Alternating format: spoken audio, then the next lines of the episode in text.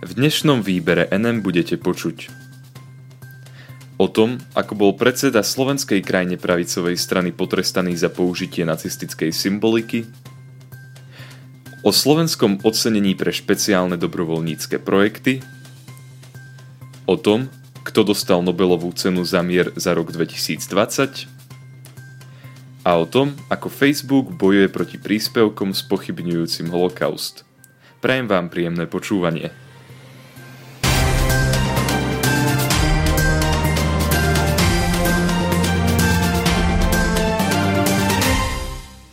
Predseda krajine pravicovej strany LSNS bol odsúdený za používanie nacistickej symboliky.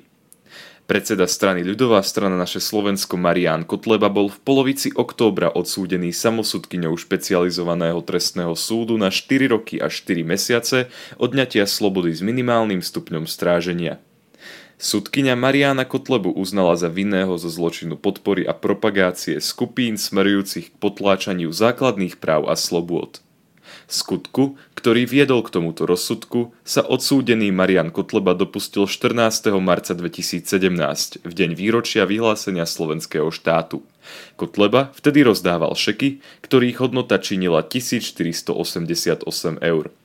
Táto suma podľa súdnych znalcov pozostáva z dvoch symbolov, ktoré používa krajná pravica – Číslo 14 odkazuje na 14 slov Davida Lejna, amerického krajného pravičiara a teroristu odsúdeného na doživotie, ktorý povedal We must secure the existence of our people and a future for white children, čiže musíme zabezpečiť existenciu našich ľudí a budúcnosť bielých detí. Číslo 88 odkazuje na 8 písmeno v anglickej abecede, čiže H. Dve písmena H za sebou symbolizujú nacistický pozdrav Heil Hitler. Kotleba tým podľa obžaloby verejne a na mieste verejnosti prístupnom, najmä používaním hesiel, prejavoval sympatie k rasistickej a neonacistickej ideológii. Sudkynia rozsudkom vyhovela požiadavke prokurátora úradu špeciálnej prokurátory Tomáša Honza. Ten požadoval uloženie trestu v dolnej polovici trestnej sadzby. Za paragraf, ktorý Kotleba porušil, sa udeľuje trest odňatia slobody vo výške 4 až 8 rokov. Konečne sa Slovenská republika dočkala rozsudku voči vrcholným predstaviteľom extrémizmu alebo vrcholnému predstaviteľovi extrémizmu na Slovensku.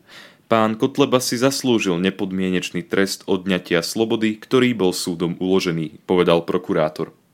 Samozrejme nemôžem povedať, že som nadšený, pretože som čakal oslobodenie.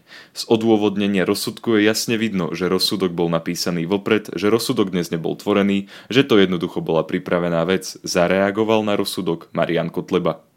Rozsudok je nepodmienečný, no ešte nie je právoplatný a obvinený sa môže odvolať na Najvyšší súd Slovenskej republiky. Pokiaľ aj ten potvrdí rozsudok špecializovaného trestného súdu, Kotleba už nikdy nebude môcť kandidovať. Spúšťa sa nominácia na cenu Srdce na dlani. Svoj názor môže vyjadriť aj verejnosť. Verejnosť môže dominovať dobrovoľníkov, ktorí môžu dostať ocenenie Srdce na dlani. Po 20 rokoch existencie tohto ocenenia sa ocenenie bude odovzdávať vo všetkých krajoch Slovenska a aj na celonárodnej úrovni. Informovala o tom tlačová agentúra Slovenskej republiky. Svoj názor je možné vyjadriť zaslaním nominácie do 8. novembra.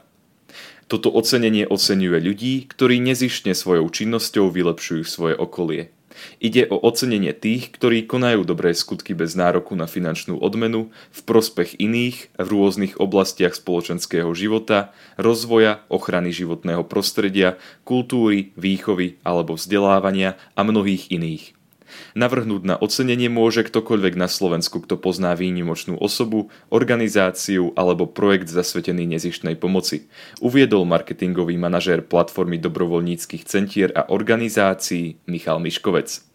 Nomináciu môžu členovia širokej verejnosti odoslať pomocou webu www.srcenadlani.sk, na ktorom sú dostupné všetky potrebné formuláre a informácie o ocenení.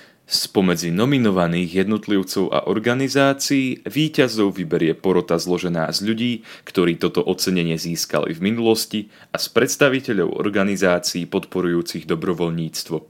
Tento projekt finančne podporilo Ministerstvo školstva, vedy, výskumu a športu Slovenskej republiky. Bola udelená Nobelová cena za mier za rok 2020. Nobelová cena za mier za rok 2020 bola udelená najväčšej humanitárnej organizácii na svete, ktorá krmi hľadujúcich. Svetový potravinový program získal ocenenie za úsilie v boji proti hladu, za príspevok k zlepšeniu podmienok pre mier v oblastiach postihnutých konfliktom a za to, že pôsobí ako hnacia sila v snahách zabrániť zneužitiu hladu ako vojnovej zbrane. Informoval o tom denník ZME. V roku 2019 Svetový potravinový program poskytol pomoc takmer 100 miliónom ľudí v 88 krajinách, ktorí sú obeťami potravinovej neistoty a hladu. Väčšina z nich kvôli vojnám a ozbrojeným konfliktom. Keď sa objavila pandémia koronavírusu, Svetový potravinový program dokonca zvýšil svoje úsilie. Je to výnimočná chvíľa, uviedol na stretnutí s novinármi v Ženeve hovorca Svetového potravinového programu Thomson Fury. V jednej chvíli keď väčšina komerčných leteckých spoločností pozastavila prevádzku, sme boli najväčšou leteckou spoločnosťou na svete. Mali na to ale poriadnu motiváciu. Ako uviedla samotná organizácia, až do dňa, keď budeme mať lekárskú vakcínu, je jedlo najlepšou vakcínou proti chaosu. Nobelov výbor o tejto téme povedal – v krajinách ako Jemen, Demokratická republika Kongo, Nigéria, Južný Súdan a Burkina Faso viedla kombinácia násilného konfliktu a pandémie k dramatickému nárastu počtu ľudí, ktorí žijú na pokraji vyhľadovania. Svetový potravinový program bol založený v roku 1961 a sídli v Ríme, pričom má pobočky v 80 krajinách sveta. Je v súčasnosti svetovo najväčšou organizáciou, ktorá sa venuje hľadujúcim. Svetový potravinový program je oficiálne súčasťou Organizácie spojených národov. Jeho cieľom je dosiahnutie nulového svetového hladu do roku 2030. Na Nobelovú cenu za mier bolo v tomto roku 2020 nominovaných 318 kandidátov, pričom 211 z nich boli jednotlivci a 107 z nich boli organizácie.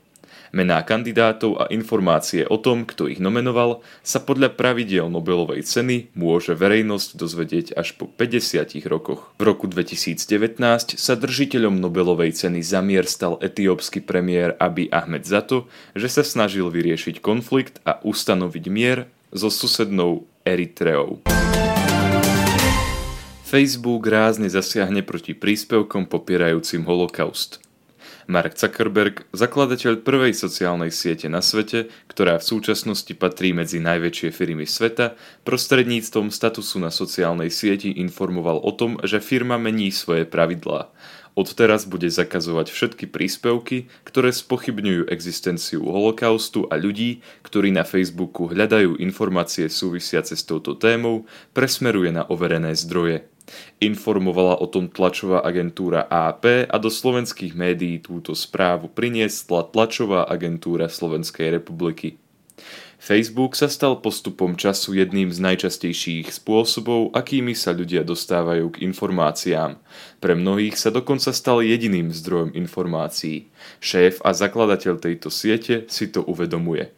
Vo svojom statuse, ktorý uverejnil v polovici októbra, píše – už dlho sme zakazovali príspevky, ktoré chvália zločiny z nenávisti alebo masové vraždy vrátane holokaustu. Ale s narastajúcim antisemitizmom rozširujeme naše pravidlá tak, aby zakazovali aj akýkoľvek obsah, ktorý popiera alebo skresľuje holokaust. Ak ľudia hľadajú informácie o holokauste na Facebooku, presmerujeme ich na dôveryhodné zdroje, aby ste získali presné informácie. Agentúra AP píše o tom, že počas leta sa spustila veľká kampaň vedená ľuďmi, ktorí prežili holokaust, ktorí požadovali, aby Facebook pristupoval ráznejšie k príspevkom, ktoré spochybňujú holokaust. Mark Zuckerberg, ktorý je tiež žid, im teda týmto krokom vyšiel v ústrety. Čo viedlo Zuckerberga, ktorý ešte v roku 2018 vyhlásil, že takéto príspevky mazať nebude k tomu, aby zmenil svoj názor? Sám o tom píše toto. Vnútorne som bojoval sám so sebou. Nevedel som, či má väčšiu váhu sloboda prejavu alebo škoda spôsobená popieraním hrôzy holokaustu. Vyjasnilo sa mi to vtedy, keď som videl údaje, ktoré ukazujú nárast antisemického násilia. Ďakujem vám za to, že ste si vypočuli dnešnú epizódu podcastu Výber NM a dúfam, že sa budeme počuť aj budúci týždeň. Do počutia.